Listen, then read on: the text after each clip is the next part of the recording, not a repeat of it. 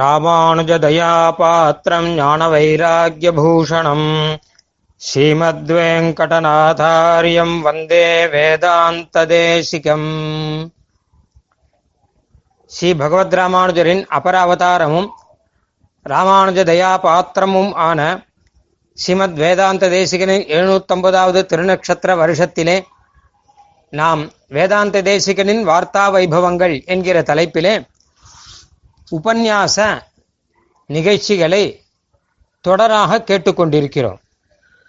இப்பொழுது நாம் கேட்க இருப்பது குரு பரம்பரா என்கிற விஷயமாகும். குரு பரம்பரை என்பது நமக்கு மிகவும் அற்புதமான அழகான தேவையான ஒரு விஷயமாக அமைந்துள்ளது. சுவாமி தேசிகன் சாதிக்கிறார் நமக்கு அதாவது நம்முடைய ஆன்மீக வாழ்க்கையிலே இரண்டு கண்கள் இருக்கின்றன. ஒன்று சாஸ்திரம் இரண்டாவது சம்பிரதாயம். சாஸ்திரம் என்றால் வேதம் மற்றும் வேதத்தை சார்ந்த உத்தமமான சாஸ்திர நூல்கள் ஆகியவற்றை பின்பற்றி நம் சம்பிரதாயம் வந்திருக்கிறது.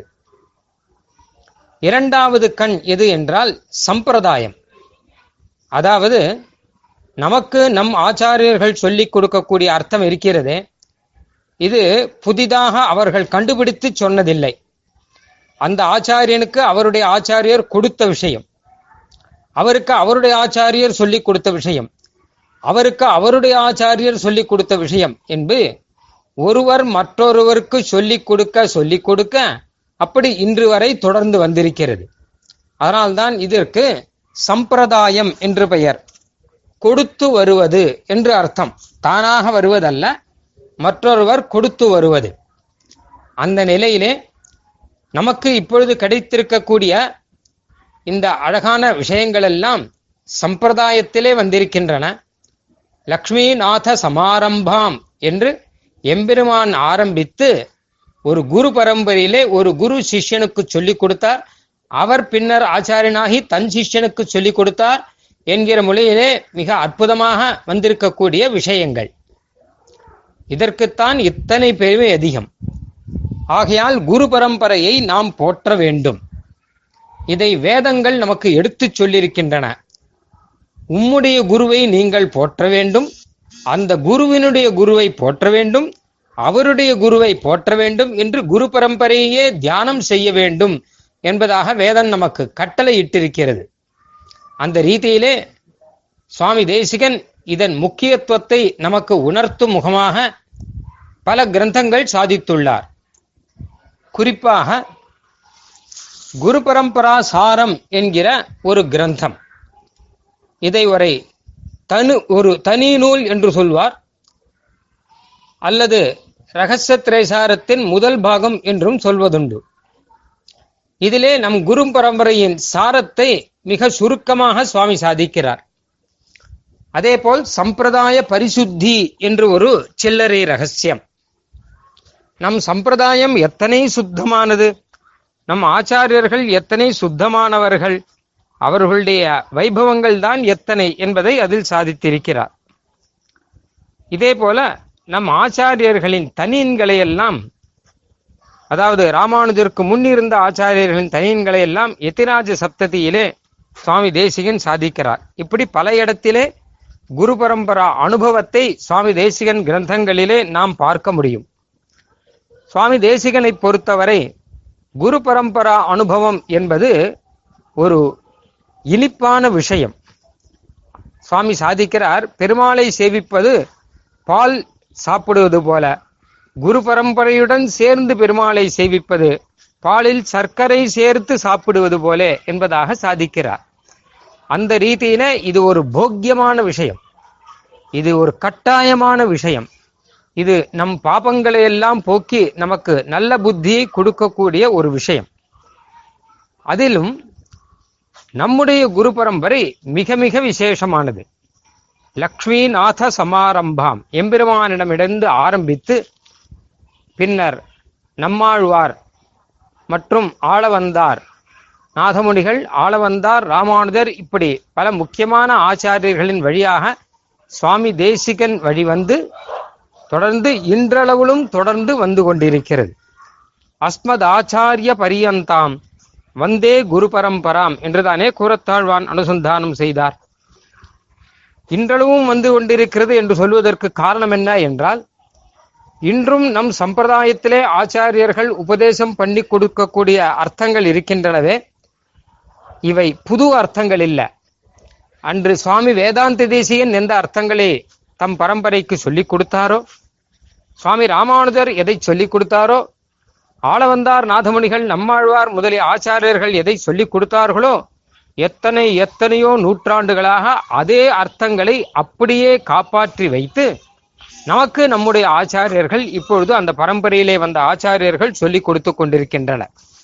இதுதான் இந்த குரு பரம்பரையின் ஒரு தனி பெருமை. அன்று ஆரம்பித்தது இன்று வரை வந்து கொண்டிருக்கிறது. என்று ஆரம்பித்தது? சுவாமி தேசியன் அழகாக சொல்றார் இப்பொழுது கலியுகம். இதற்கு முன் யுகத்திலே தங்கர் திரமிடர் குகதேவர் முதலிய ஆச்சாரியர்கள் இருந்தார்கள். ஆனால் கலியுகத்திலே முதன் முதலே சுவாமி சுவாமி நம்மாழ்வார் ஆச்சாரியர் ஆனார் ஸ்ரீ விஸ்வக்சேனர் நம்மாழ்வாருக்கு உபதேசங்களை யோக நிலையிலே செய்தருளினார். நம்மாழ்வாரும் ஸ்ரீமன் நாதமுனிகளுக்கு அவருடைய யோக நிலையிலே உபதேசங்களை செய்தருளினார். அந்த நாதமுனிகள் மூலம் ஆரம்பித்து இன்று வரை தொடர்ந்து வந்து கொண்டிருக்கிறது இந்த குரு பரம்பரை. நாதமுனிகளுக்கு பின் உய்யக்கொண்டார். மணக்கால் நம்பி முதலான ஆச்சாரியர்கள் இருக்கின்றனர். இந்த ஒவ்வொரு ஆச்சாரியனுக்கும் பின்னே இருக்கக்கூடிய வைபவம் மிக அதிகமானது. சுவாமி நம்மாழ்வார் எப்படி யோக நிலையிலே நாதமொழிகளுக்கு ஆச்சாரியரானார்? இது என்ன ஆச்சரியம் என்று நாம் யோசித்து பார்க்க வேண்டும். அதே போல நாதமுனிகள் தம்முடைய பேரரான ஆளவந்தாருக்கு தாமே அர்த்தங்களை உபதேசம் பண்ணவில்லை. ஆளவந்தார் சிறு வயதிலே இருந்தபடியால் இவருக்கு விஷயங்களை தெரிந்து கொள்ளும் ஆசை நன்கு பிறக்கட்டும். பின்னர் பார்த்து கொள்ளலாம் என்று விட்டுவிட்டார். கேட்காமல் சொல்லக்கூடாது இல்லையா ஆசைப்பட்டவர்களுக்கு தானே சொல்ல வேண்டும். அப்பொழுது நாதமுனிகளுக்கு சீவைகுண்டம் போக வேண்டிய காலம் வந்துவிட்டபடியால் தம் சிஷ்யரிடம் கூப்பிட்டு ஆளவந்தாருக்கு உபதேசங்களை செய்யச் சொன்னார். பிறகு மணக்கால் நம்பி உய்யக்கொண்டார் ஆச்சாரியர்கள் வந்தனர். நன்னறியை அவர் குறைத்த உய்யக்கொண்டார் என்று நாதமுனிகளுடைய சிஷ்யர் அவர் ஆளவந்தார். அவருடைய சிஷ்யர் மணக்கால் நம்பி. அவர்தான் ஆளவந்தாரின் குரு ஆவார். மணக்கால் நம்பி என்ன செய்தார்? ஆளவந்தாருக்கு இந்த அர்த்தங்களை உபதேசம் செய்ய வேண்டும். ஆனால் ஆளவந்தாரோ அப்பொழுது ஆள வந்தவராக ஆள்பவராக அரசராக இருந்தார். அப்பொழுது அவர் கவனத்தை கவர்வதற்காக இவர் தினமும் தூதுவளை கீரையை கொடுத்து அவர் கவனத்தை கவர்ந்தார். பிறகு அவருக்கு பகவத்கீதையை உபதேசம் செய்து கீதா அர்த்தங்களை எல்லாம் எடுத்துரைத்து பெரிய ஆச்சாரியராக்கினார் என்பதாக வைபவம் சொல்லுகிறது. இதை பற்றியெல்லாம் சுவாமி தேசியன் விஸ்தாரமாக சாதித்துள்ளார். பொதுவாக ஒரு சிஷ்யன்தான் ஆச்சாரியனை தேடி படாது பாடுபட்டு போக வேண்டும். ஆனால் இங்கே ஆச்சாரியன் சிஷ்யனை தேடி மிக சிரமப்பட்டு அவரை சம்பாதித்திருக்கிறார். இது ஏன் என்றால் அந்த நாதமுனிகளுடைய கட்டளையை நிறைவேற்ற வேண்டும் தம்முடைய ஆச்சாரியன் இட்ட கட்டளையை நிறைவேற்ற வேண்டும் என்கிற ஆசை. அது மட்டுமல்ல நாதமுனிகளுடைய பேரன் ஆச்சாரியனுடைய ஆச்சாரியனுடைய பேரன் அவர். ஆகையால் அவருக்கு சொல்லிக் கொடுப்பதிலே இவருக்கு மிகுந்த ஆசை. ஆச்சாரிய புத்திரர் ஆச்சாரிய பௌத்திரன் போது அதிலே ஒரு கௌரவம். இது போன்ற பல விஷயங்கள் இங்கே இந்த குரு பரம்பரையிலே இந்த பிரபாவத்திலே இருக்கின்றன. இதையெல்லாம் சுவாமி தேசியனுடைய சம்பிரதாய பரிசுத்தி என்கிற கிரந்தத்திலே நாம் பார்க்க முடியும். சுவாமி எம்பெருமானார் பகவத் ராமானுஜருக்கு பஞ்ச ஆச்சாரியர்கள். ஐந்து ஆச்சாரியர்களையும் போய் விஷயங்களை எல்லாம் கேட்டுக்கொண்டாராம் ஆச்சாரியர் சுவாமி ராமானுஜர். ஏன் என்று கேட்டால் பல பேரிடமும் விஷயங்களை கேட்டு தெரிந்து கொள்ள வேண்டும். என்கிற தத்துவம். அதை உணர்த்தினாராம். அதுபோல் ராமானுஜர் வரை தொடர்ந்து வந்த ஒரு ஆச்சரியமான இந்த குரு பரம்பரையானது பகவத் ராமானுஜருக்கு பின் பலவிதமாக பிரிந்தது. அதற்கு முன் ஒரே வழியாக இருந்தது. ஏன் பிரிந்தது என்றால் ஸ்ரீ பகவத் ராமானுஜர் இதை பலவிதமாக பரப்ப வேண்டும் என்று திருவுள்ளம் கொண்டு எழுபத்தி நாலு ஆச்சாரியர்களை நியமித்தார். அதனால் சுவாமி ராமானுஜருக்கு பின் பகவத் ராமானுஜருக்கு பின் குரு பரம்பரை என்பது ஒரு குரு பரம்பரை அல்ல. பல குரு பரம்பரைகளாக இன்றளவும் நடந்து கொண்டிருக்கின்றன. இந்த ஒரு உண்மையை அற்புதமாக எடுத்துரைத்தவர் சுவாமி தேசிகன் என்பதுதான் மிக அழகான விஷயம். அவரவர் தம் தம் சம்பிரதாயங்களிலே கண்டுகொள்வது என்பதாக அழகாக சாதிக்கிறார். ராமானுஜர் வரை சம்பிரதாயத்தை சொல்லிவிட்டு பிறகு அவரவர் சம்பிரதாயங்களிலே கண்டுகொள்வது என்பதாக சாதிக்கிறார். ராமானுஜர் பல ஆச்சாரியர்களை நியமித்தார். அதில் குறிப்பாக குரு பரம்பரைகளை சொல்ல வேண்டுமென்றால் ஸ்ரீ பகவத் ராமானுஜரின் ஞானபுத்திரரான திருக்குறுகை பிரான் பிள்ளான் மூலம் வந்த குரு பரம்பரை. திருக்குறுகை பிரான் பிள்ளான் எங்களாழ்வான் நடாதூர் அம்மாள் அப்புள்ளார் சுவாமி வேதாந்த தேசிகன் முதல்வனார் மூலமாக வந்த ஒரு அற்புதமான குரு பரம்பரை இது. இதிலே சீபாஷ்யம் மட்டுமல்லாமல் பகவத் விஷயமான திருவாயிரப்படியும் மிக ஆச்சரியமாக நடந்து வந்தது. இரண்டாவது பரம்பரை என்று சொல்ல வேண்டுமானால் மடப்பள்ளி ஆச்சான் ஸ்ரீ பிரணதார்த்திகரர். அவர் மூலமாக வந்த குரு பரம்பரையும் அப்புள்ளாரிடம் வந்து சேர்ந்து சுவாமி தேசிகனிடம் வந்து சேர்ந்தது. இது ரகசிய பரம்பரை என்று சொல்லுவார்கள். மூன்றாவது குரு பரம்பரையை சொல்ல வேண்டுமானால் சுவாமி ராமானுஜருடைய சிஷ்யர் எம்பார் பின் பராசர பட்டர் பின் நஞ்சியர் நம்பிள்ளை முதலான கிரமமாக வந்த ஸ்ரீரங்கத்திலே நடந்து வந்த குரு பரம்பரை. இப்படியாக பல குரு பரம்பரைகள் நடந்து வந்திருக்கின்றன. இந்த குரு பரம்பரை எல்லாம் அவரவர் தம்முடைய குரு பரம்பரை எது என்பதை தெரிந்து அதை தினமும் போற்ற வேண்டும்.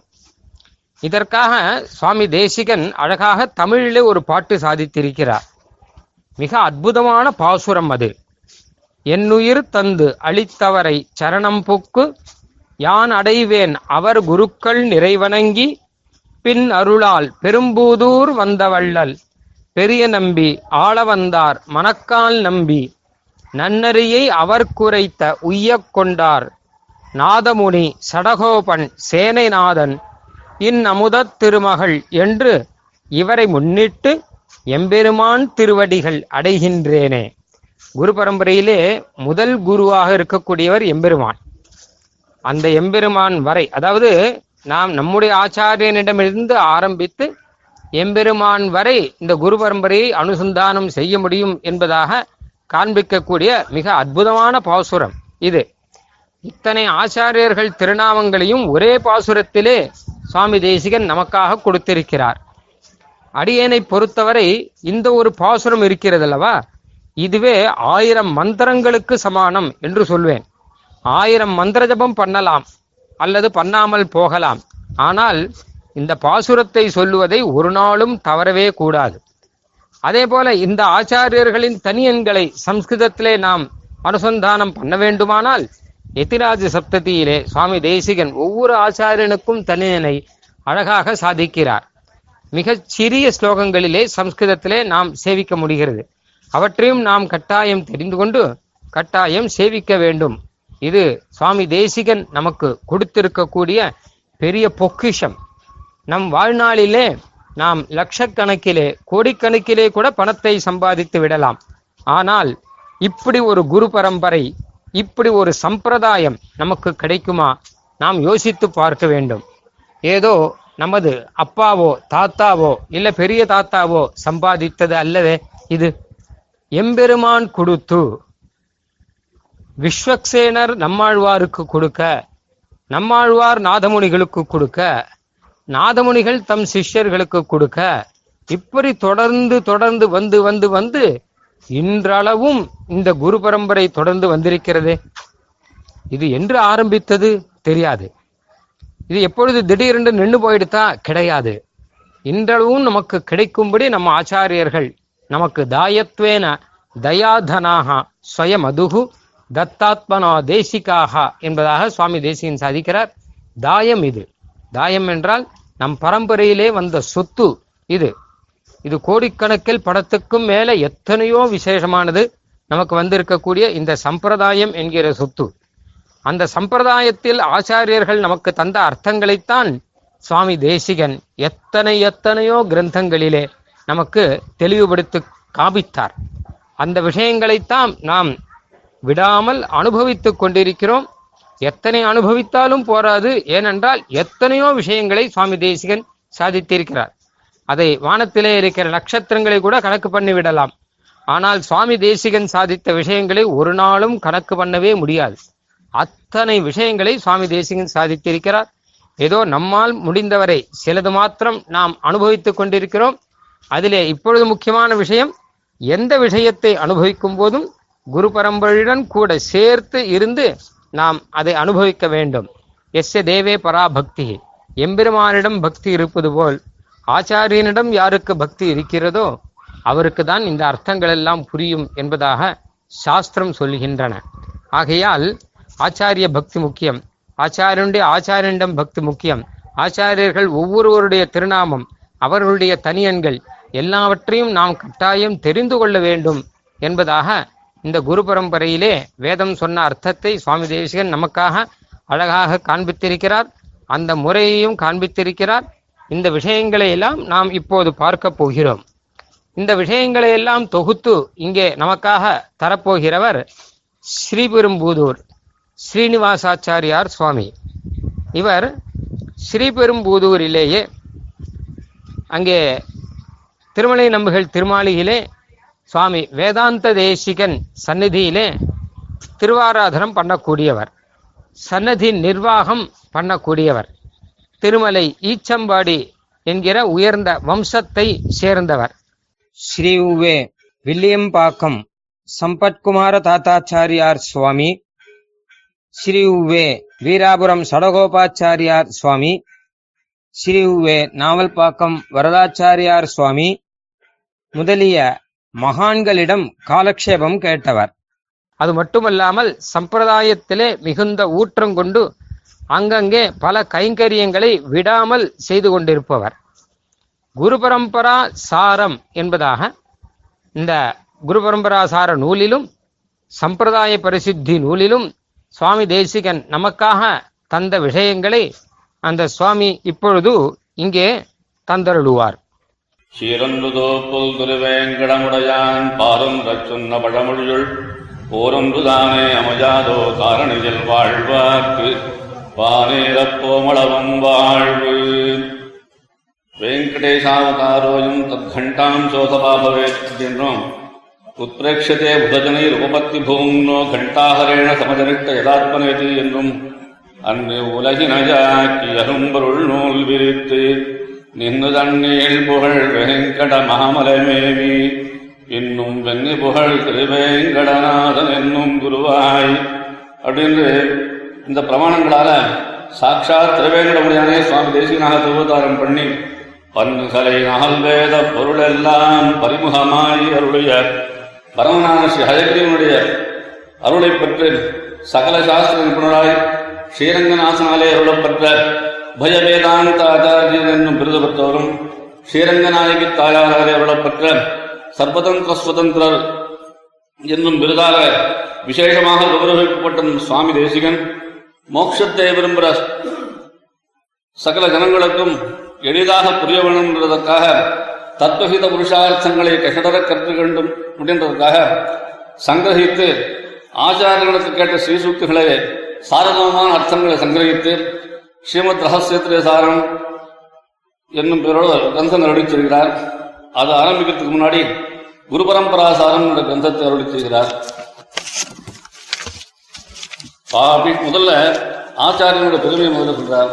பாபிஷ்டக்ஷத்ர பந்துஷ்ட புண்டரீகஸ்ய புண்ணியகிருதே ஆச்சாரியவத்தையா முக்தோ தஸ்மாதாச்சாரியவான் பவேத். க்ஷத்ரபந்துன்ற ஒரு ராஜா காட்டிலே வாழ்ந்திருந்தான். காட்டில் இருக்க மகர்ஷிகள் எல்லாம் ஹிம்சை பண்ணி அதனால ஜீவிச்சுட்டு இப்படி பல பிரம்ம வித்துக்கள் அபச்சாரப்பட்டவன் மகாபாபி சத்ரவந்துன்ற பேர்லயே க்ஷத்திரர்கள்லயே ரொம்ப அதமன் அப்படின்னு அர்த்தம். இவன் ராஜாவா இருந்த போதிலும் நடத்த தவறினதுனால இவனுடைய பந்துக்கள்லாம் இவனை பஷ்டன் அப்படின்ட்டு இவன் தள்ளிவிட்டார் அதனால இவன் காட்டில் வரவாடெல்லாம் ஹிம்சித்து பாபங்களை சேர்த்துனான் ஏதோ ஒரு சுகிருத விசேஷம். நாரதன் அந்த பக்கமா வந்தார். அந்த நாரதரை சந்திக்கும்படியான ஒரு பாக்கியம் கிடைச்சது. உடனே என்ன பண்ணா யாரை பார்த்தாலும் அடிக்கிறது அவனோட சுபாவம். உடனே ஒரு தடி எடுத்து நாரதர் அடிக்கிறதுக்கு போனான். நாரதர் அடிக்கிறதுக்கு நான், அப்பா என் அடியை நான் பட்டுக்கிறேன். ஆனா நீ பண்ற காரியம் புண்ணியமா பாபமா அப்படின்னு தெரியுமா? அப்படி நீ பண்றியே இந்த காரியம் யாருக்காக பண்றியோ? அவன் அந்த புண்ணியமா இருந்தா புண்ணியத்தை எடுத்துக்கிட்டோம் பாவமா இருந்தா அந்த பாவத்தை எடுத்துப்பாளான்னு கேட்டுருவான் முதல்ல நான் அது மட்டும் இங்கேயே இருக்கேன் அப்படின்னா உடனே வீட்டுக்கு போறான் யாருக்காக பண்றேன்னா நான் என் குடும்ப சம்ரட்சணத்துக்காக தான் இந்த காரியத்தை பண்றேன் அப்படின்னா சரி போய் கேட்டுட்டு வா நான் அது மட்டும் இங்கேயே இருக்கேன் அப்படின்னார். சதான்ட்டு வீட்டுக்கு போனான். போயிட்டு அவன் பத்திரிகை பாட்டு கேட்டான். நான் இந்த மாதிரி காரியம் பண்றேன். இதனால வர பாப்பத்தை நீ பங்கெடுத்துக்கிறியா அப்படின்னா பாப்பமா எனக்கு வேண்டாம் இந்த பங்கெல்லாம் அப்படின்னா பசங்களை கேட்டான் அப்பா எனக்கு வேண்டாமா இந்த பாப்பத்தில் பங்கு அப்படின்னா உடனே ஓடி வந்தான். நாலு ரெண்டு சரணாகத்தை பண்ணான். இவ்வளவு நாளாக நான் இந்த பாப்பத்தை பண்ணியிருக்கேன். இந்த பாபத்துக்கெல்லாம் என்ன விமோசனம்னு தெரியல. என்ன இந்த பாபத்தை விடுவிச்சு எனக்கு நல்ல கதி கிடைக்கும்படியா எனக்கு அனுகிரகம் பண்ணணும் அப்படின்னார். உடனே ஒரு மந்திரோபதேசங்கள்லாம் பண்ணி மந்திரோபதேசங்கள்லாம் பண்ணி எனக்கு உபாயன ஸ்தானத்தை பண்ணி மோட்சத்தை அடைய முடியாத பண்ணணும் அப்படின்னார். அதே மாதிரி பண்ணி அது மாதிரி மோட்சத்துக்கு போனான் புண்டரீகன்ற ஒரு பெரிய தனிகனான பிராமணன் அவன் நல்ல வேதாச்சனங்கள்லாம் பண்ணி நல்ல அனுஷ்டானத்தோட யசாக்கிரமமாக இருந்தான் மாதாபித சுசுஷ எல்லாம் பண்ணிட்டு இருந்தான் ஒரு நாள் சரி இவ்வளோ புண்ணியம் பண்ணியிருக்குமே தீர்த்த யாத்திரைலாம் போகலாம் அப்படின்ட்டு தீர்த்த யாத்திரைலாம் போய் அநேக திவ்யதேசங்களில் பிரமெல்லாம் செவிச்சு புண்ணிய நதியில் தீர்த்தாடலாம் தீர்த்தாமாட்டிலாம் பண்ணி பக்தி யோகம்லாம் பண்ணிட்டு இருந்தான். அப்படியே அவனுக்கு பகவத் சாட்சாத்காரம் கிடைக்கல. அந்த மாதிரி திவ்யதேச யாத்திரை போச்சு நான் அதே நம்ம நாரதரை சந்திக்க முடியாத ஒரு பாக்கியம் கிடைச்சது நான் இவ்வளோ புண்ணியங்கள்லாம் பண்ணியிருக்கேன். ஆனால் எனக்கு வந்து பகவத் சாட்சாத்காரம் கிடைக்கல. எனக்கு ஹிதத்தை உபதேசம் பண்ணணும் அப்படின்றார். உடனே நாரதனம் இருக்கு திருவிஷ்டாட்சத்தை உபதேசம் பண்றார். திருவிஷ்டாட்சத்தம் ஆவருத்தி பண்ணி பகவத் சாட்சாரம் பகவத் சாட்சாத்காரம் கிடைச்சு அதிலேயே வெற்றியா இருந்து எம்பெருமானத்தை சரணாகதி பண்ணி மோட்சத்துக்கு போறான் அப்படின்றதாக ஆத்மோத்திர புராணம் மாதிரி புராணங்கள்லாம் இருக்கு. ஆக ஒரு புண்ணியமும் மோட்ச சாதனமாகாது. பாபமும் மோட்சத்துக்கு தடையாக இருக்கிறது இல்லை ஆனா ஆச்சாரியங்கள் அடையிறது மாத்திரமே மோட்சத்துக்கு சாதனம் அப்படின்றதாக ஏற்பட்டது. வேறு ஒரு ஒரு வேறு ஒரு வழியாலுமே மோட்சத்தை அடைய முடியாது அப்படின்றதாக ஆச்சாரியவத்தையா அப்படின்ற ஏக்கால சப்தத்தினால அவசரம் வேற வழி இல்லை அப்படின்றதாக ஏற்படுறது. குரும் பிரகாசயே தீமான் மந்திரம் யத்னேன கோபயேத் அப்பிரகாச பிரகாசாபியாம். க்ஷீயதே சம்பதாயுஷி. அப்படின்னு குரு பரம்பரை அனுசரிச்சு காட்டா பிரத்யவாயம் சொல்லப்படுறது. இது நித்தியம் அப்படின்றார் ஆச்சாரியனை பிரகாசம் பண்ணணும். மந்திரத்தை எப்பாடுபட்டாவது மறைச்சு வைக்கணும் அப்படின்றார். குருவை பிரகாசனம் பண்ணாம போனாலும் மந்திரத்தை வெளிப்படையா சொன்னாலும் அறிவு மூலம் மந்திரத்து மந்திரத்தோட நிஷ்டையும் குறைஞ்சு போய் பலன் தர்றதில்லை அப்படின்றது குருவை பிரகாசனம் தான் பண்ண சொல்லியிருக்கு. குருவை பக்தி பண்ணணும்னு சொல்லலையே அப்படின்னா குருவை பக்தி பண்ணி பிரகாசிக்க பிரகாசனம் பண்ணணும் அப்படின்றது தான் இங்க தாற்பயம் கடஸ்ருதியில யாராவது பகவானிடத்துல விசேஷ பக்தி இருக்குதா? அப்படியே ஆச்சாரத்தில் பக்தி பண்ணானோ அந்த மகாத்மாவுக்கு மட்டும் உபதேசம் பண்ண அர்த்தங்கள்லாம் பிரகாசிக்கிறது அப்படின்றா. ஆச்சாரியன் ஆச்சாரியனோட திருவடி ஆசிரியச்சு அந்த புருஷன் தான் பிரம்மத்தை அறிகிறான் அப்படின்றது. இப்படி ஆச்சாரிய பக்தி இல்லாதவளுக்கு ஞான சம்பத்து கிடைக்கிறது இல்லை ஒரே ஆச்சாரியனிடத்துல பல சிஷ்யால் இருக்கா? ஆனா எல்லாருமே புத்திமானா இருக்கிறது இல்லை ஏன்னா இதுக்கு என்ன தாரதமியத்துக்கு என்ன காரணம்னா அவனுக்கு ஆச்சாரியத்தில் இருக்க பக்தி குறைவா இருக்கிறதுனால தான் அவனுக்கு ஞானம் குறைவா இருக்குது. அவன் ஆச்சாரிய பக்தி நல்லா பண்ணி இருந்தான்னாக்கா அவனுக்கு ஞானம் நன்னா இருக்கும் நன்னா விகசிக்கிறது அப்படின்றார். அந்த தாரதமியம் வந்து பக்தியில் இருக்க தாரதமியத்தினால்தான் எங்களுக்கு ஞானத்து தாரதமியம் ஏற்படுறது அப்படின்றார். உதாரணமா ரைக்கந்த மகர்ஷி வృత్తాந்தம் ஜானஸ்ருதின்ற ராஜா ஹம்சங்களோட வார்த்தையை கேட்டு ரைக்கரண்ட மகர்ஷிகிட்ட பிரம்மவித்திய உபதேசம் பண்ணணுன்றதுக்காக போறார். போச்சு என்ன பண்றார்? தன்னோட சொத்துல பாதி எடுத்துட்டு போய் ஆச்சாரியன் தட்சிணையா சமர்ப்பிக்கிறார். ஆனா அவருக்கு உபதேசமே பண்ணல. திருப்பி அமுச்சுட்டார்.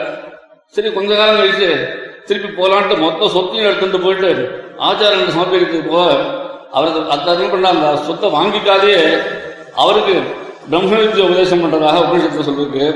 அதே மாதிரி உபவாச வர்த்தாந்தம் இங்க விவக்ஷிதம் அநேக தடவை சோதித்து அநேக வருஷம் காத்திருக்கும்படி பண்ணி செய்து அவனுடைய பொறுமை முதலான குணங்களெல்லாம் சோதித்து அப்புறம் சிஷ்யனுக்கு உபதேசித்தார் அப்படின்றது. அதாவது இப்படிப்பட்ட சிஷ்யன் கிடைச்சானே அப்படின்னு ஆச்சாரியன் பெருமடையணுமா? ஆனா பிரம்மா என்ன பண்றார்? இந்திரன் தனக்கு சிஷ்யனா கிடைச்சானே அப்படின்னு ரொம்ப பெருமையா நினைச்சு அவனுக்கு சிஷ்ய லட்சணம் இருக்கா இல்லையா அப்படின்னு கூட பார்க்காத உபதேசித்தார். ஆனா என்ன பிரயோஜனம்? என்ன பிரயோஜனம்? ஆனா இந்திரன் மேல பிரம்மாவுக்கு கட்டம்தான் ஏற்பட்டது. அதனால என்னன்னா சிஷ்ய பாபம் குருவரப்பி அப்படின்றதுனால மேலே வரப்போகிற பலத்தை அனுசரிக்காக தான் இந்திரனுக்கு உபதேசத்தினால்தான் அதனால் ஏற்பட்ட பாபத்தினால பிரம்மன் அனுபவிக்கும் அப்படின்றதாக தெரிவிக்கிறோம் குரு பரம்பராத்தியானம் என்னென்ன குரு பிரகாசயே தீபான் அப்படின்ற என்னன்னா தனக்கு நேராக ஞானத்தை அளித்த குருவை பிரகாசனம் பண்ணணும் அப்படின்றத தவிர குரு பரம்பரையை பிரகாசிக்கணும் அப்படின்றது உச்சிதம் இல்லை அப்படின்றார். ஆனா குரு சப்தம் வந்து பரமகுருக்கும் விபக்ஷிதம் அப்படின்னு ஆச்சாரியனோட வம்சத்தை அனுசந்தானம் பண்ணணும் அப்படின்ற ஸ்ருதிகள்லாம் அப்படின்றார் ஆபகவத்த பிரதிதா மனகாம் ஆச்சாரிய சந்ததியும் வந்து அப்படின்னு தன்னுடைய ஆச்சாரியனை தன்னுடைய ஆச்சாரியனிலிருந்து பகவான் வரையிலான ஆச்சாரிய பரம்பரையை தியானிக்கணும் அனுசந்தானம் பண்ணணும் அப்படின்றார். சுவாமியும் சிஷ்ய கிருத்தியாதிகாரத்துல முப்பத்தி ரெண்டு விதமான அபச்சாரத்துல குருவை பிரகாசிக்காததும் குருவை பிரகாசிப்பிக்காததும் ஒரு பெரிய அபச்சாரமாக சொல்றார். சுவாமி தேசிகன் தயாசதகம் தேவநாயக பஞ்சாசத்து எதிராஜ சப்தி முதலான கிரந்தங்கள்ல குருபரானுசந்தா குரு பரம்பரானுசந்தானத்தோட ஸ்தோத்திரத்தை ஆரம்பிக்கிறார்.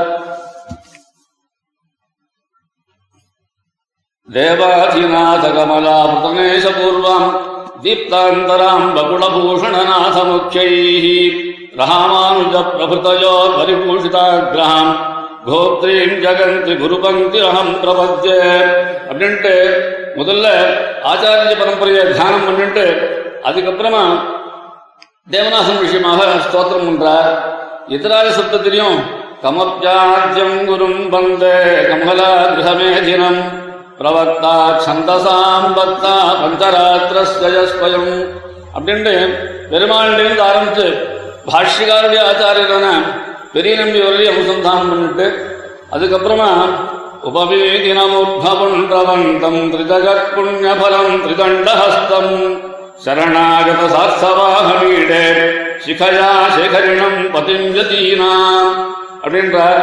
ஆனா இது என்னன்னா இதுக்கு முன்னே என்னன்னா லக்ஷ்மீநாச சமாரம்பாம் நாசயாமுன மத்தியமாம் அஸ்மதாச்சாரிய பர்யந்தாம் வந்தே குரு பரம்பராம் அப்படின்னு பெரியவா காட்டின வழியில் தான் சுவாமி தேசிகன் போறத தவிர தான் ஒன்றும் புதுசா ஒரு வழி பண்ணல. இப்படி ஆரம்பிக்கிறார் குருபியஸ்தத் குருபியஸ்ச நமோ வாகமதீமஹே பிரணீமஹே ச தத்ராஜ்யௌ தம்பதி ஜகதாம்பதி. இங்க சுவாமி குருபியா அப்படின்னு ஆரம்பிச்ச தன்னுடைய ஆச்சாரியனான அப்புள்ளார குறிக்கிறார். குருப்ஷா அப்படின்றதுனால என்னன்னா பகுவச்சனத்தை சொல்லிருக்கேன்னா பூஜாயாம் பகுவச்சனம் ரெண்டாவது தத்குருபியஸ்ச அப்படின்றார். தன்னுடைய குருவையும் அவருடைய குருவையும் அப்படின்றதுக்காக காட்டுறார். ஒன்னை விட்டு ஒன்னு பண்ணக்கூடாதுன்றதுனால குருபியா தத்குருபியஸ்ச அப்படின்றார். இதுலேருந்து ஒருத்தன் ஆச்சாரியனை சேவிக்கணும் அப்படின்னா அவருடைய ஆச்சாரியரும் ஆச்சாரியரான பிராச்சாரியரையும் அவருடைய ஆச்சாரியரும் இந்த மாதிரியாக தத்ராஜ்யம் என்பதாக பெருமாள் உட்பட அனைத்து ஆச்சாரிய பரம்பரையும் சேவிக்கணும் அப்படின்றார். இப்படி ஆச்சாரிய பக்தி பண்ண வேண்டியது அவசியமானாலும் மோட்சத்தின் வழியாக பக்தி மோட்சத்திற்கு வழியான பக்தி பிரபத்தி இந்த ஞானத்தை கொடுக்கக்கூடிய ஆச்சாரத்துக்கு தானே பக்தி பண்ணணும் அப்படின்னா இதை சந்தேகத்தை போக்குறதுக்காக இங்க அருளி செய்கிறார். இதுல நமசப்தம் இருக்க அது நமஸ்காரத்தையும் பிரபத்தையும் பெரியோர்கள்ட்ட இருக்க வேண்டிய வணக்கத்தையும் சொல்றது. ஆக இது மூணும் அவசியம் பண்ணணுன்றதாக அது அதிமகே அப்படின்றதுனால என்னன்னா ஏதோ ஒரு தடவை பண்ணா போதுமா அப்படின்றது இல்ல. வேதத்தை எப்படி ஆவர்த்தி பண்றோமோ அந்த மாதிரி ஆச்சாரியனை சதா நினைவுட்டே இருக்கணும். வேதத்தை போலே புனப்புனக மீண்டும் மீண்டும் பண்ணணும் அப்படின்றதுக்காக இங்க காட்டுறார்.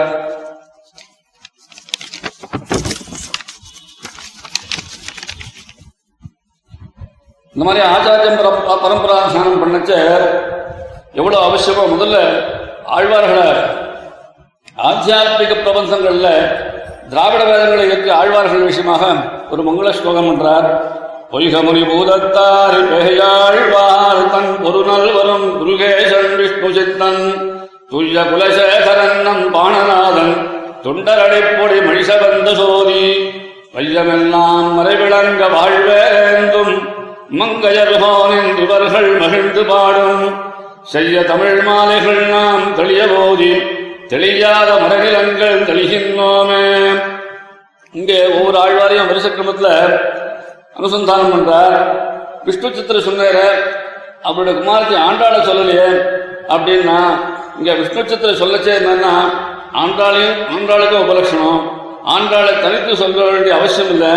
மற்ற ஆழ்வார்களை போல் இன்னைக்கு விஷ்ணு சித்தர் தங்கள் தேவரை விஷ்ணு சித்தன் கோதை அப்படின்னு ஆண்டாள் சொல்ல தேவைன்னா இனிஷியல் போட்டுதான் பெரியாழ்வார சொல்லிதான் தம்பியார் சொல்றார். ஆகியால ஆண்டாள் வந்து விஷ்ணு சித்தருக்கு பரதந்திர பாரதந்திரியா இருக்கிறதுனால அதனுடைய ஏற்றத்தை இங்க காட்டுறார். அதனால விஷ்ணு சித்திர சொன்ன இடத்துல எல்லாமே ஆண்டாளையும் சொன்ன- சொன்னதாக ஆகுது அப்படின்னார்.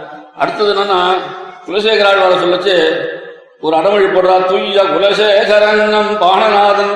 அதுனா துய்ய குலசேகரன் அப்படின்னா மத்த பரிசுத்தம் இல்லையா அப்படின்னா இவர் ரொம்ப பரிசுத்தமானதான் என்ன காரணம்னா ஸ்ரீ வைஷ்ணவ பக்கத்துல தோஷம் இவர்கிட்ட பார்க்கறதே இல்லையா?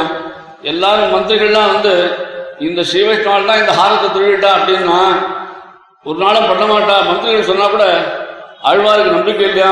ஸ்ரீ வைஷ்ணவத்துக்கு அக்கா தவறுக்காக நம்ம தான் குடப்பாம்புல கைவிட்டார் ஆகையால் என்னன்னா இவர் துய்ய குலசேகரன் அப்படின்றார் நம்பாணநாதன் அப்படின்றார். நம்பாணநாதன் அப்படின்னா என்னன்னா அந்த திருப்பாணாழ்வாருக்கும் தனக்கும் இருக்க ஒரு சாமியத்தை ரொம்ப விசேஷமா சொல்றார். ஏன்னா திருப்பாணாழ்வார் முனிவாகனன் அப்படின்னு நம்பெருமாளால பெயர் பெற்றவர். என்னன்னா அவர் காவேரி அண்ணண்டக்கரையிலிருந்தே பெருமாளை பாடியிருந்தார் ஜாத்திய குணமா. அவரை லோகசாரங்கர் இங்கேருந்து அனுப்பிச்சு அவர் நீ தோல்ல இழப்பிடுவா அப்படின்னார். அதனால அவருக்கு முனிவாகரன் திருநாமம். அதே மாதிரியா ரங்கநாதனாலே கொடுக்கப்பட்ட வேதாந்தாச்சாரியர் என்ற விருது இருக்கு.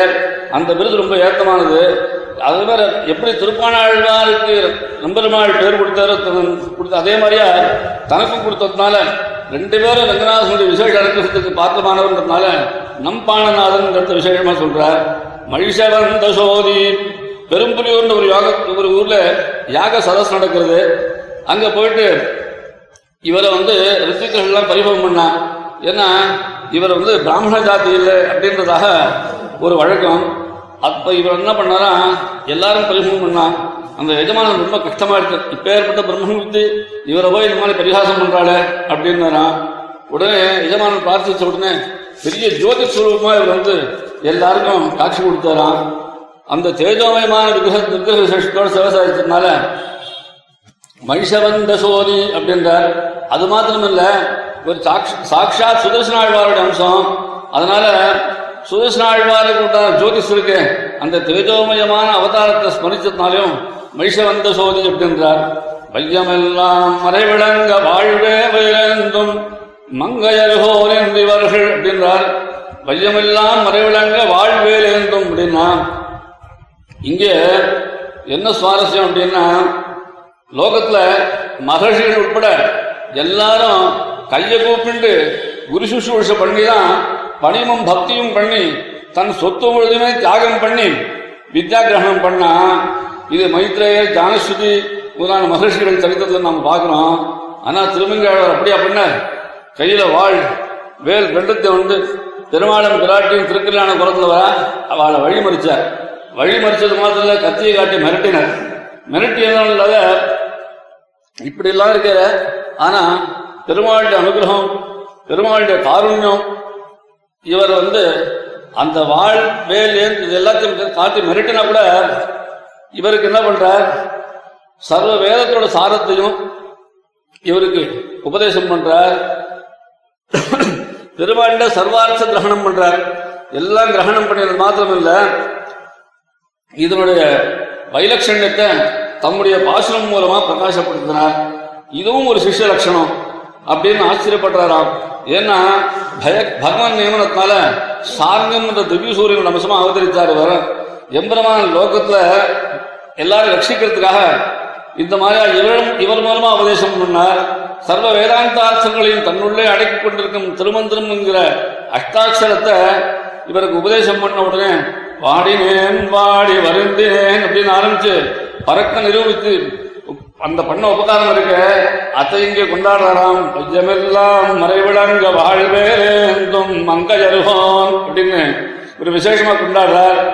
ஏன்னா சுவாமி தேசியங்காரனா கலியனுரை குடிகொண்ட கருத்துடையோன் ஆகையால இவரிடத்துல விசேஷ கௌரவம் இந்த மகிழ்ந்து பாடம் அப்படின்றதுனால என்னன்னா அது ஒரு பகவத் அனுபவம். அதனால உண்டான ஆனந்த பிரவாகம் இருக்கு. அந்த பிரவாகத்தினால மகிழ்ந்து பாடம் அப்படின்றார் ஆனா ஸ்ரீமத் ராமாயணம் இருக்கு. ஸ்ரீமத் ராமாயணம் ஒரு கிரௌஞ்ச பக்ஷி. ரெண்டு பக்ஷி உன்னோட வந்து கொஞ்சம் விளையாடிட்டு இருக்கு. அது ஒரு வேடன் ஒரு பக்ஷி அடிச்சுட்டான்.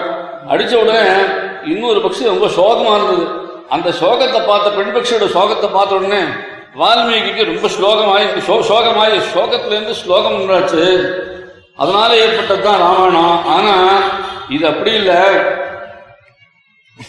சோகஸ்லோகத்துவம் அப்சாகதை சுத்த போதான்னவோஜாது நகனா கல்லோல நாசான பவரச பரிவாகத சாப்ஜபேதாத் அப்படின்னு திரவிடோபனிஷத் தாற்பயத்தினாலே சுவாமி தேசிகன் அருளி செய்கிறார்.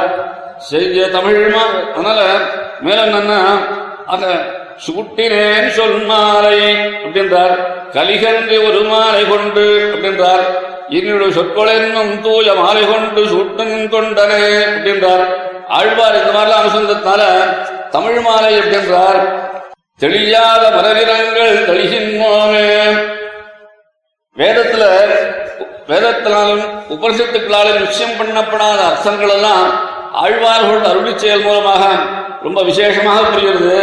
உபனிஷத்துனா நேதி நேதி நேதி நேதி பரபரயுதா பெருமா பகவான் பரபிரம்மன்னா இப்படி இல்லை இப்படி இல்லைன்னு தவிர இப்படி இருக்குன்னு காட்டுறது ரொம்ப இதுவா இருக்குது.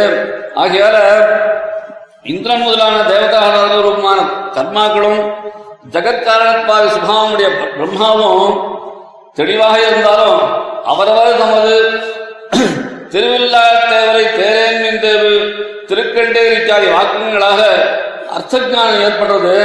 அந்த மாதிரி ஏற்பட்டு எல்லா செயல்களாலும் பூஜைக்கு ஏற்படுறது யாருன்னா சிவப்பதியார் எம்பெருமான் தான் அப்படின்னு நிச்சயம் ஏற்படுறது. இவ்வாறாக ஆழ்வார்கள் விஷயமாக பொதுவாக மங்கள பாசனம் விட்ட பிறகு ஆச்சாரிய வந்தனம் பண்றார் மேலே குருபங்க பஜனம் பண்றார் இதனுடைய அவசியத்தை மேலே குறிப்பிடுறார்.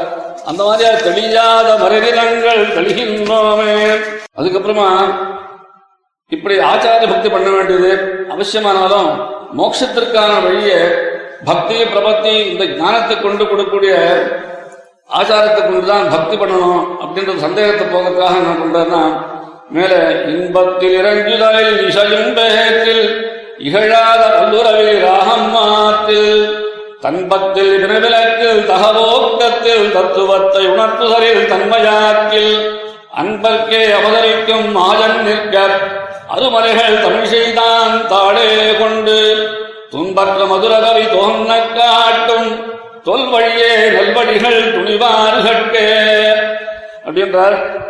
எம்பெருமான் விஷயமாக அனுசந்தானம் பண்ண வேண்டிய ஆகாரங்கள் எல்லாம் கண்ணின் சுல்தான் என்ற பத்து பாசுரத்தின் மூலமா தமது ஆச்சாரியனான நம்மாழ்வார் விஷயமாக அருளி செய்தார் முதல்வர்கள்.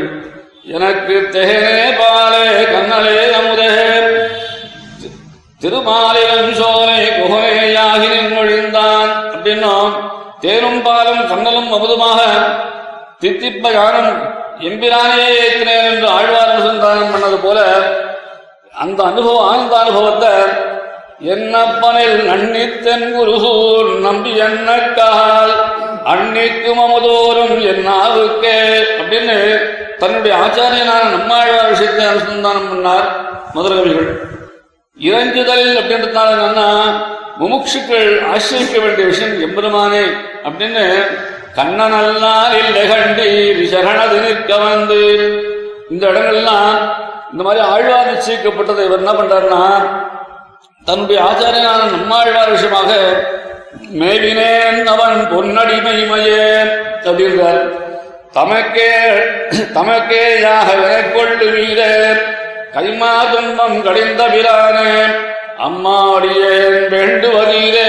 அப்படின்னு ஆழ்வார் சிவபுத்தியான எம்பெருமானுடைய திருவடியை உய்ய வழியாக கொண்டது இவர் ஆழ்வார் விஷயத்த தேவபிரானை தேவபிரானுடைய கரியோகோல திருவுரு காண்பன்னான் பெரியவன் குருகோர் நகர் நம்பிக்காளுரியனாய். அப்படின்னு அருளிச்சார் ஆழ்வார் தன்னவருக்கு தாளினை கீழ் கொள்ளும் அப்பன் அப்படின்னு சொன்னத செயல் நன்றாக திருத்தி பணி கொள்வான் அப்படின்னு அனுசந்தானம் பண்றார்.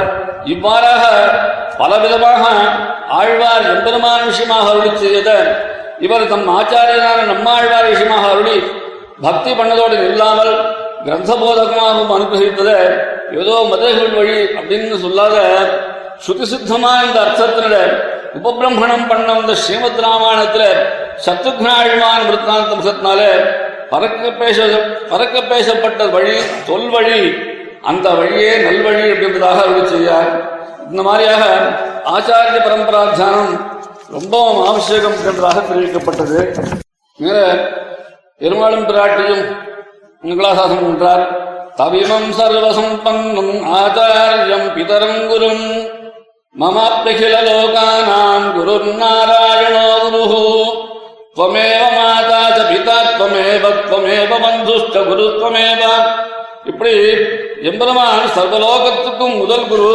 பிரம்மாவுக்கு வேதங்களை கொடுத்து அதுக்கு அபத்தியம் வந்த போது மீட்டும் கொடுத்து ரட்சித்தார் பாஞ்சராத்திரம் முதலான சாஸ்திரத்தை உபதேசித்தார் பிரம்மபுத்திரர்களான சனக சனந்தனாதிகளுக்கு உபதேசம் பண்ணார். இந்த மாதிரியா பகவான் நாலு விதமா உபகாரம் பண்றாராம். எப்படின்னா தான் நேரே உபதேசம் பண்ணது பிரம்மாவுக்கு. சில சில சமயத்துல என்னன்னா சில ஜீவர்களுடைய சக்தியினால அதிஷ்டானம் பண்ணி உபதேசம் பண்ணார். அது வியாசர். மூணாவது என்னன்னா தான் நியமித்து மற்றவாளை கொண்டு உபதேசம் பண்ண வச்சார். எப்படின்னா நாரதர் பராசரன் முதலான மகிழ்ச்சிகள் மூலமாக. உபதேசமே இல்லாம கேவலம் அனுகிரக விசேஷத்தினால ஞானம் உண்டாகும்படி பண்ணி அந்த மாதிரி உபதேசம் பண்ணது ஆழ்வார்கள் விஷயமாகும். பராங்குஷ பரகால பரகாலாதி ரூபத்தாலே அபிநவமாக ஒரு திசாவதாரம் பண்ணி அப்படின்றார். ஸ்ரீபாஞ்சராத்திரம் பகவத்கீதை முதலான சாஸ்திரங்களே தாமே நேராக உபதேசித்தார். வியாசர் பிரம்மசூத்திரம் மகாபாரதம் முதலான புராணங்கள் இந்த மாதிரி அது மூலமா தர்மோபதேசம் பண்ணார். ஸ்ரீபாகவதத்துல நாலாவது ஸ்கந்தம் நாலாவது சர்க்கம் இருபத்தஞ்சு அத்தியாயத்துல பிராச்சீன பரிசீலன்ற ராஜாவுக்கு ஒரு தத்துவத்தை கதையாக சொல்றச்ச தத்ர சந்திரமசா நாம தாமிரபர்ணி நபோதகாக தத் புண்ணியசைலாம் நித்யம் உபயஸ்தாத்மனோ சுமஜன்மே அப்படின்றார். இந்த இடத்துல பராங்குஷாதாரத்தை பத்தி பேசுறார். பகவத்கீதை யுத்த சமயத்துல கேட்டதும் அதுக்கப்புறம் பீஷ்மர் தர்மபுத்திரர் மூலமா தர்மபுத்திரருக்கு தர்மோபதேசம் பண்ணச்சவும் மறுபடியும் உபதேசம் பண்றார். தர்மஜான பக்தி யோகங்களை மறுபடியும் உபதேசிக்கிறார். வேதத்தினாலும் உபனிஷத்தினாலும் நிச்சயம் பண்ணப்படாத அர்த்தக விசேஷங்களை ஆழ்வார்கள் அறிவிச்சல் மூலமாக நன்றாக உணர்த்தப்படுகிறது.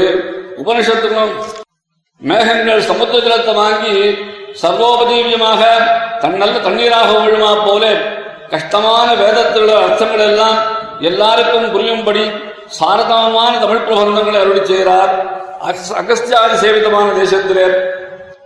கலௌ ஜகத்பதி விஷ்ணும் சர்வமஷ்டாட்சரமீஸ்வரம் நாச்சயிஷ்யந்தி மைத்ரேஜ பாஷண்டோ பகதா ஜனாக கலியில பாகவதால் கிடைக்கிறது ரொம்ப கஷ்டம். பாஷண்டால் ரொம்ப ஜாஸ்தி ஆயிட்டா அந்த மாதிரி இடத்துல பகவான் அவதரிச்சார் அப்படின்னா எல்லாரும் கையேற்ற அவதரித்த ஆழ்வாரும் அவதரிச்சார். அப்படின்னா பரஸ்பரம் விரோதம் ஏற்படாதுன்னா அகஸ்தியர் முதலான மகர்ஷிகளுக்கும் உகந்த தேசம் கலியுகத்திலே உண்டுன்றதால எம்பெருமான் தானே ஆச்சாரிய ரூபமாக அவதரித்துள்ளினார் என்ன? ராமகிருஷ்ணா தேவதானத்தை பண்ற பக்தியினால பக்தி போலவே ஆழ்வார்கள் மற்றும் ஆச்சாரியன் விஷயத்திலையும் பக்தி பண்ணணும் அப்படின்னு ஏற்படுறது. இதை கணிச்சிட்டுதான் கலௌ கலி பவிஷ்யந்தி நாராயண பராயணாக क्वचित् क्वचित् महाभागाः धर्मेषु च पूरिशः ताम्रवर्णी नदी यत्र कृतमालावयस्विनी कावेरी च महाभागा प्रतीति प्र- प्र- பிரதீச்சித் மகாநதி என்று பாகவதத்துல மகரிஷிகள் சொல்றார் இப்படி பொதுவாக ஆச்சாரிய பிரபாவத்தை அருளி செய்து அவ வாழ் பண்ண உபகாரத்தெல்லாம் ஸ்மரித்து அனுசந்தானம் பண்ணணுன்ற கிரமத்தை முதல்ல அருளி செய்கிறார். முதல்ல நாசமணிகள் விஷயமாக. இங்கு பிராட்டியும் விஸ்வக்சனையும் விட்டு முதல்ல நம்மாழ்வாரையும் குறிப்பிடல. முதலெடுத்த உடனே நாதமுனிகளை குறிப்பிடுறார். ஆனா பிராட்டியும் விஸ்வக்சனும் அப்படி அவதாரம் பண்ணல. இருந்தாலும் அபிநவமாக ஒரு தசாவதாரம் பண்ணி நடிச்சிருந்தால நம்மாழ்வாரை பத்தி மாத்திரம் ஏற்கனவே உதிர்த்து பாஷண்டிகள் பாஷண்டிகளால உபரோதம் வராத வராது இருக்கிறதுக்காக கீழே பிரஸ்தாபித்திருக்கிறதுனால அப்படிப்பட்ட பாஷண்டு மத நிரசனத்துல பரிபூர்ண நிபுணரான நம்மாழ்வார் இதம்பரமாக அவதரித்தார் இல்லாதனால அப்படிப்பட்ட பாஷண்டி மத நிரசனத்துல முதன்மையான நாசவலிகளை முதல்ல அருளி செய்கிறார் இவர் நாயதத்துவம் யோக ரகசியம் முதலான சாஸ்திரங்களை அருளி செய்தார் என்பதனால ஆச்சாரியாலும் அவர் அருளி செயல்கள் ரொம்ப உத்தேசமானது அப்படின்றது ஏற்படுறது. நாசமன்களுக்கு முன்ன சம்பிரதாய பிரவர்த்தனை அருளி செய்யாததுக்கு என்ன காரணம் அப்படின்னா நம்மாழ்வார் நாசமிக்கு ஆச்சாரியனாரார் அப்படின்னா இவருடைய காலம் ரொம்ப தூரத்தில் இருக்குது. எப்படி பொருத்தமா இருக்கும் அப்படின்னா மதுரகங்கள் முதலான முதலாக உண்டான சம்பிரதாய பரம்பரையால் உண்டான சம்பிரதாய பரம்பரையால் ஏற்பட்டது அப்படின்றார். மதுரகவிகள் பரம்பரையில் வந்த பராங்குஷதாசரிடத்துல கண்ணி சுருத்தாம் என்ற பிரபந்தத்தை உபதேசம் பெற்றபடியால பராங்குஷதாசரு தாசருக்கு பித்ருபிதாமக பிரபிதாமக கிரமத்தினால மதுரகவிக்கும் அவருக்கு ஆச்சாரியனான நம்மாழ்வாருக்கும். நம் நம்மாழ்வாரும் ஆச்சாரியர் ஆறா அப்படின்னு தாற்பயம் திருவாழ்மொழி முகத்தினாலும் அப்படின்றதுக்கு திருவாழ்மொழி முதலான கிரந்த முகத்தினாலும் இந்த சம்பிரதாயத்துக்கு கிரந்தமான உபகாரனார்னு தாற்பயம் இத சிவ சம்பிரதாய பரிசுத்திகள் கலியுகா யுகாரம்பத்திலே பிரம்மரத்தியாதிகளுக்கு பிறகு நம்மாழ்வார் பிரவர்த்தகரானார் அப்படின்னு சொல்லி செய்கிறார் நம்மாழ்வாருக்கு பெருமாள் பிராட்டியுடைய நியமனத்தின் மேலே விஸ்வக்சேனர் பூலோகம் போய் நம்மாழ்வாருக்கு சகல வேத வேதாங்கங்களையும் பிரம்மவித்துகளும் உபதேசித்தார் அப்படின்னு பூர்வ விருத்தாந்தம் யோக தசையிலே சாட்சாத்கிருதம் பண்ண சாக்- அப்படின்றது நாதவன்கள் ஆழ்வாரை குறித்து தபஸ் பண்ணி அந்த பகவானுடைய நியமனத்தினாலே நித்திய சூரியான நம்மாழ்வார் தாமே ஆவிர் பவித்து சகல வேதங்களையும் நம்மாழ்வாருக்கு உபதேசித்தார்னு அர்த்தம். சுவாமி தேசிகம் ஸ்தோத்திரத்தின பாஷ்யத்துல கால பிரகரிஷோபி பரமபுருஷ சங்கல்பாத்து கதாச்சிதே பிராதுர்பூய சாட்சாதமி சர்வோபனிஷத்சார உபதேஷ்டாரம் அப்படின்றார். நாகமுனிகளுக்கு அப்புறம் உய்ய கொண்டார் உய்ய கொண்டாருக்கு அப்புறம் முனக்கால் நம்பி அப்படின்னு ஆச்சாரிய பரம்பரை தொடர்றது.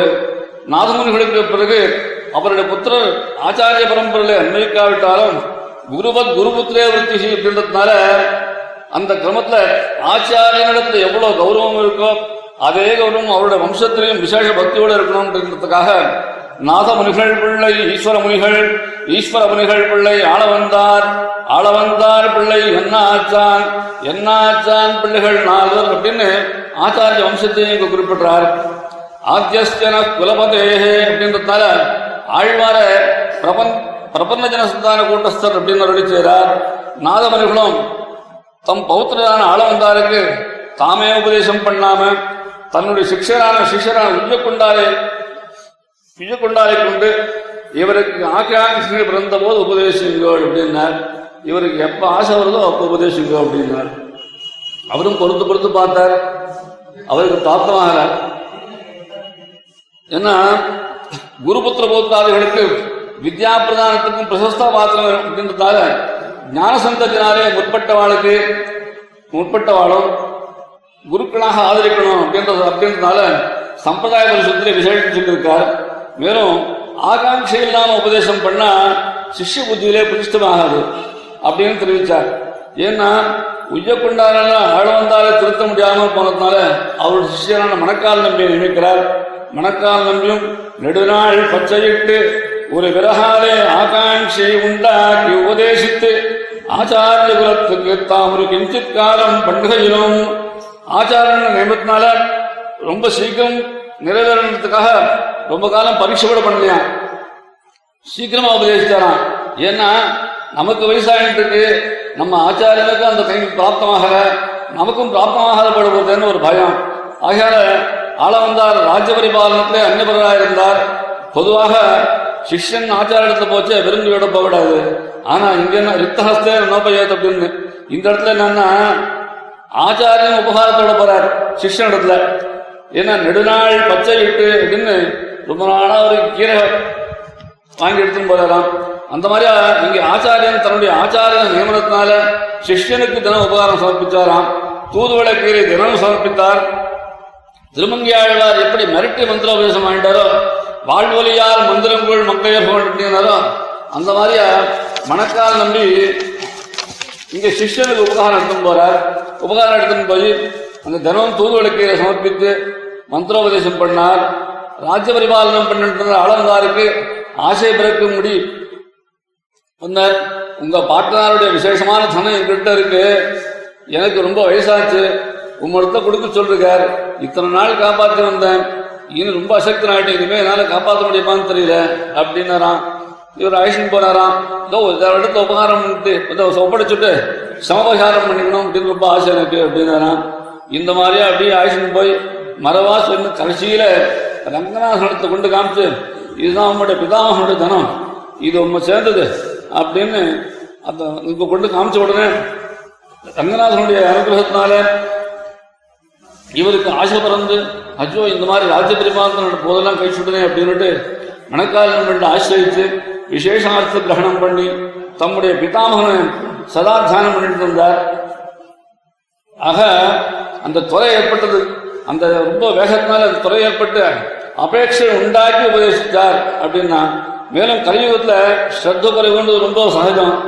அப்படி இருக்குது ரொம்ப பரீட்சை. சம்மஸ்தனம் ததர்த்தம் வா அப்படின்னு ஒரு வருஷம் காத்திருக்கணும். இல்ல ஆறு மாசமா இந்த பரீட்சைக்கு பண்ணணும் அப்படின்னா அப்புறம் சிஷ்யம் கிடைக்க மாட்டான் அப்படின்றதால அந்த காலத்திலேயே நாசமுனிகளுடைய மனோரசத்தை பூர்த்தி பண்ணி வைக்கணும் அப்படின்ற துறையினால எந்த பரீட்சைக்கும் ஆளாக்காத உடனே அவருக்கு உபதேசம் பண்ணார் அப்படின்றதாக தாற்பயம் இங்க அளவந்தா ஸ்தோத்திரம் பண்றார். தனக்கு சாட்சாதா இருக்க ஆச்சாரியன் மணக்கால் நம்பிய ஸ்தோத்திரம் பண்ணல. பிதாமகம் நாசமுனி விரோக்கிய அப்படின்னு பகவானை பிரார்த்திக்கிறதும் விருத்தம் இல்லையா அப்படின்னா மணக்கால் நம்பிக்கை தன்னை ஸ்தோத்திரம் பண்ணா ஒன்றும் சந்தோஷம் இல்லையா? தம்முடைய பரமாச்சாரியனான நாசனோட ஸ்தோத்திரம் பண்ணா ரொம்ப பிரீத்திகரம் அப்படின்றதுனால இந்த மாதிரியா எடுக்கணும் இங்க. அடுத்தது பெரிய நம்பி ஆளவந்தாரோட சிஷ்யால பிரதானமானவர் பெரிய நம்பி. பெரிய நம்பி அவருடைய சிஷ்யரான ஸ்ரீபாஷ்யக்காரர் திருக்கோட்டு நம்பி முதலானவர்கள்ட்ட சில விசேஷார்த்தங்கள் கேட்கும்படி நியமித்தார். பெரிய நம்பிக்கு என்ன குறை? அவர்தான் மகாபூர்ணராச்ச அண்ணா ஆளவந்தாரோட நியம் உத்தரவுனால ஸ்ரீபாஷ்யக்காரர் அங்கீகரிக்கிறதுக்காக ஸ்ரீபாஷ்யக்காரர் ஸ்ரீபாஷ்யகார அது மதுராந்தகத்துக்கு ஆடுற மதுராந்தகத்திலே பெரிய நம்பிகள் பாஷ்யகார சந்திப்பிச்ச பாஷ்யகார் இவர் ஆச்சாரியனாக வரிக்க எந்த விதமான பரீட்சைகளும் இல்லாத உடனே அங்கீகாரம் பண்ணி அவருக்கு பஞ்ச சம்ஸ்காராதிகள் பண்ணி முந்திரோபதேசங்கள்லாம் பண்ணார். அந்த மாதிரி ஆள வந்தார். பெரிய நம்பி தான் நியமிச்சார். திருக்கோட்டையில் நம்பி முதலானவர்களுக்கெல்லாம் நியமனம் இல்லையே அப்படின்னா திருக்கோட்டையில் நம்பி முதலானவர்கள் நியமிக்கல. எப்படி விசேஷார்த்தங்கள் கேட்டார் அப்படின்னு சந்தேகம் வருது. பூர்ணரான பெரிய நம்பி ஞானத்துல எந்த குறையும் இல்லை. அப்படி இருக்குச்சு என்ன பண்ணாருன்னா இவர் கூட காலக்ஷேபம் பண்ண சப்ரமச்சாரி கேட்டுவா இவாளோட ஞானோபதேசம் பண்ணினார் அப்படின்றதுனால பெரிய நம்பிகளோட நியமனத்தினால திருக்கோட்டியூர் நம்பி ஸ்ரீபாதத்தில் ரகசியார்த்தங்கள் சிக்ஷித்தார் அப்படின்னும் திருமாலையாண்டான் பக்தர்களே திருவாயுமொழி கேட்டோம். அப்படின்னு அர்த்தம். குரு பரம்பராசாரத்துல ஆளவந்தாராழ்வாறு பக்கலிலே திருவாயுமொழி ஜோதி அப்படின்றார். ஆனா சம்பிரதாய பரிசுத்தில ஆழ்வார் திருவரங்க பெருமாளரையர் பக்தர்களே நல்வார்த்தை கேட்கும்படி நியோகிக்கும் அப்படின்றார். என்னடா ஆளவந்தாராழ்வார்ன்றார் இந்த இடத்துல திருவரங்க பெருமாளரையர் ஆழ்வார் திருவரங்க பெருமாளரையர் அப்படின்றால என்னடா விரோதமா இருக்கு அப்படின்னா ஒரு விரோதம் இல்ல. அளவழுந்தார் ஆழ்வார்னு தான் இருக்கிறது கிரமமான பேரு. இவர் திருவரங்க பெருமாளுக்கு அரையர் கைங்கரியம் பண்ணதுனால இவருக்கு திருவரங்க பெருமாள் இருந்தது பேர் ஏற்பட்டது. இப்படி ஆச்சாரியாபிமதமான விஷயத்திலே ஆச்சாரியனுடைய அனுஜியாலே அபேட்சித ஞானோபஜீவனம் பண்றது சாஸ்திரானுமதம் அப்படின்னு சுவாமி தேசிகன் சம்பதா பிரசுத்திலே சாய்க்கிறார். இந்த மாதிரியாக அநேக ஆச்சாரியாலை கொண்ட சிவாஷிகாரன் அனுஷ்டானம் தான் ரொம்ப முக்கியமான பிரமாணம். சிவாஷிகாரர் தம்முடைய நூத்தி இருபதாவது நட்சத்திரத்துல அந்திம தசையிலேயே வருந்து எழுந்திருந்து ஜனாஞ்சலி பிரக்ஷேபம் பண்ணார் அப்படின்னு சொல்றதுனால என்ன வர்ணாசிரம தர்மங்கள்லேருந்து கொஞ்சமும் நழுவக்கூடாது அப்படின்றது தாற்பயம் மேலும் பல அசாஸ்திரியமான விஷயங்கள்லாம் சுவாமியோட சரித்திரத்தில் நிறைய வந்து புகுந்துடுது என்னன்னா வர்ணாசிரம தர்மத்துக்கு விரோதமாக நடந்தார். இந்த மாதிரி அநேக விற்த்தாந்தங்கள் அதாவது இந்த பிள்ளை உறங்காவல் இல்லாத தோல் மேல கை போட்டு வந்தார் காவிரியில் அனுஷ்டானம் கொண்டு வச்சு அப்படின்னு இந்த மாதிரி நிறைய விற்த்தாந்தங்கள் புதுசு புதுசா புதுசு புதுசா எல்லாம் ஏற்பட்டு போச்சு. பாஷ்யக்காரோட சரித்திரத்துல அநேக விதமான கலப்பு ஏற்பட்டு போச்சு. என்னடா இந்த மாதிரிலாம் இருக்கு அப்படின்னு ரொம்ப இது பண்ணாராம். இதுக்கு என்னன்னா சோராபராசத்தை மாண்டவியன் பக்கலிலே ஆரோபித்தார் போலே. தன்னுடைய இஷ்டத்திற்கு அனுகுணமாக அனுகுணர் சொல்லும் அனுபுணர் சொல்லும் அது சொல்லுபவர்க்கே தோஷமா? அப்படின்னு சிவ சம்பிரதாய பரிசுத்திலே சுவாமி தேசியம் உருளிக்கிறார் என்னடா எந்த பாபமும் என்ன விற்த்தாந்தம் சொன்னாலும் அசாஸ்திரியமான விற்த்தாந்தத்துக்கும் பாஷ்யக்காருக்கு ஏற்படாது. அது யார் சொல்றாளோ அவளுக்கு தான் அந்த தோஷமே தவிர பாஷ்யக்காருக்கு எந்த விதமான தோஷமும் கிடையாது அப்படின்றார். மகரிஷி மாண்டவியர்னு ஒருத்தர் காட்டில் தபஸ் பண்ணிட்டு இருந்தார். அந்த மாதிரி தபஸ் பண்ணிட்டு இருக்குச்சு அந்த வழியை திருடன்லாம் திருடிட்டு ஓடி வரானா? ஓடி வரதை பார்த்துட்டுனா பின்னாலே ராஜசேவகெல்லாம் திருத்தின்னு வராளாம். இந்த மாதிரி திருத்தின்னு வராள அப்படின்னு என்ன பண்ணலாம் கையில் பெரிய மூட்டை எடுத்துறான் திருடி வந்த மூட்டையெல்லாம். அந்த மூட்டையெல்லாம் மகரிஷி பக்கத்தில் கொண்டு வச்சுட்டானா?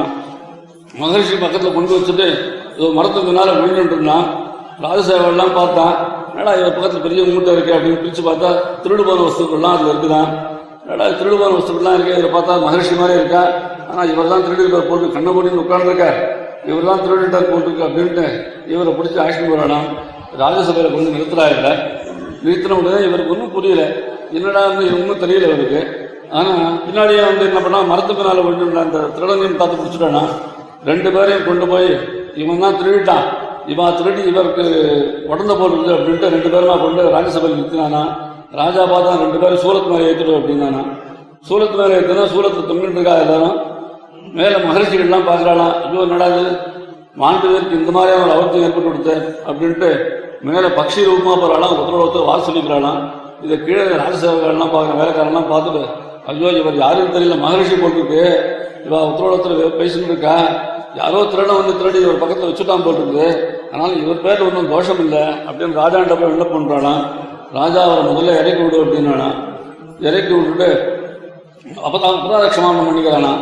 இந்த அபராதாட்சமாக பண்ணதுனா மாத்திரம் அந்த பாப்பம் யாரை போய் சேர்றது அப்படின்னா இப்ப பிடிச்சுன்னு வந்தாளே அவனை தான் போய் சேர்றது தவிர அந்த மகர்ஷிக்கு ஒரு பாப்பமும் கிடையாது அப்படின்றானா ஆக எவ்வளோ தோஷங்கள் சொன்னாலும் எம்பெருமானுக்கும் எம்பெருமானாருக்கும் எந்த தோஷங்கள் சொன்னாலும் எந்த தோஷமும் பெருமாளை வந்து ஒட்டுறதில்லை புதுமாலையும் ஒட்டுறதில்ல பாஷிகாருக்கும் ஒட்டுறதில்ல.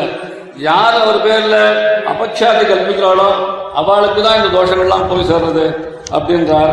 அந்த மாதிரியாக எம்பெருமானாருக்கு அப்புறம் அவரது ஞானபுத்திரரான திருக்குறுகெப்ரான் பிள்ளான் கெடாம்பியாச்சான் முதலான ஆச்சாரிய பரம்பரை மூலமாகவும் அதுக்கப்புறமா சுவாமி தேசிகன் பர்யந்தமான ஞான சந்ததி இருக்க அந்த ஞான சந்ததி மூலமாகவும் எம்பெருமானார் நியமித்த எழுபத்தி நாலு சிம்மாசனாதிகளோட சந்ததி மூலமாகவும் இன்னைக்கும் அபிச்சின்னமாக ஆச்சாரிய பரம்பரை மூலமாக ஆச்சாரிய பரம்பரை தொடருது அதே மாதிரி சுவாமி தேசிகனுடைய திருவள்ளப்படியும் இன்னி மட்டும் ஆச்சாரிய பரம்பரை தொடர்ந்துட்டு இருக்கு அந்த மாதிரியான ஆச்சாரிய பரம்பரையை நாம தினம் அனுசந்தானம் பண்ணணும் அப்படின்றதாக பிரார்த்திச்சு இதோ சின்ன இதை பிடிச்சுக்கிறேன் கவிதார்க்கிக சிம்ஹாய கல்யாண குணசாலினே.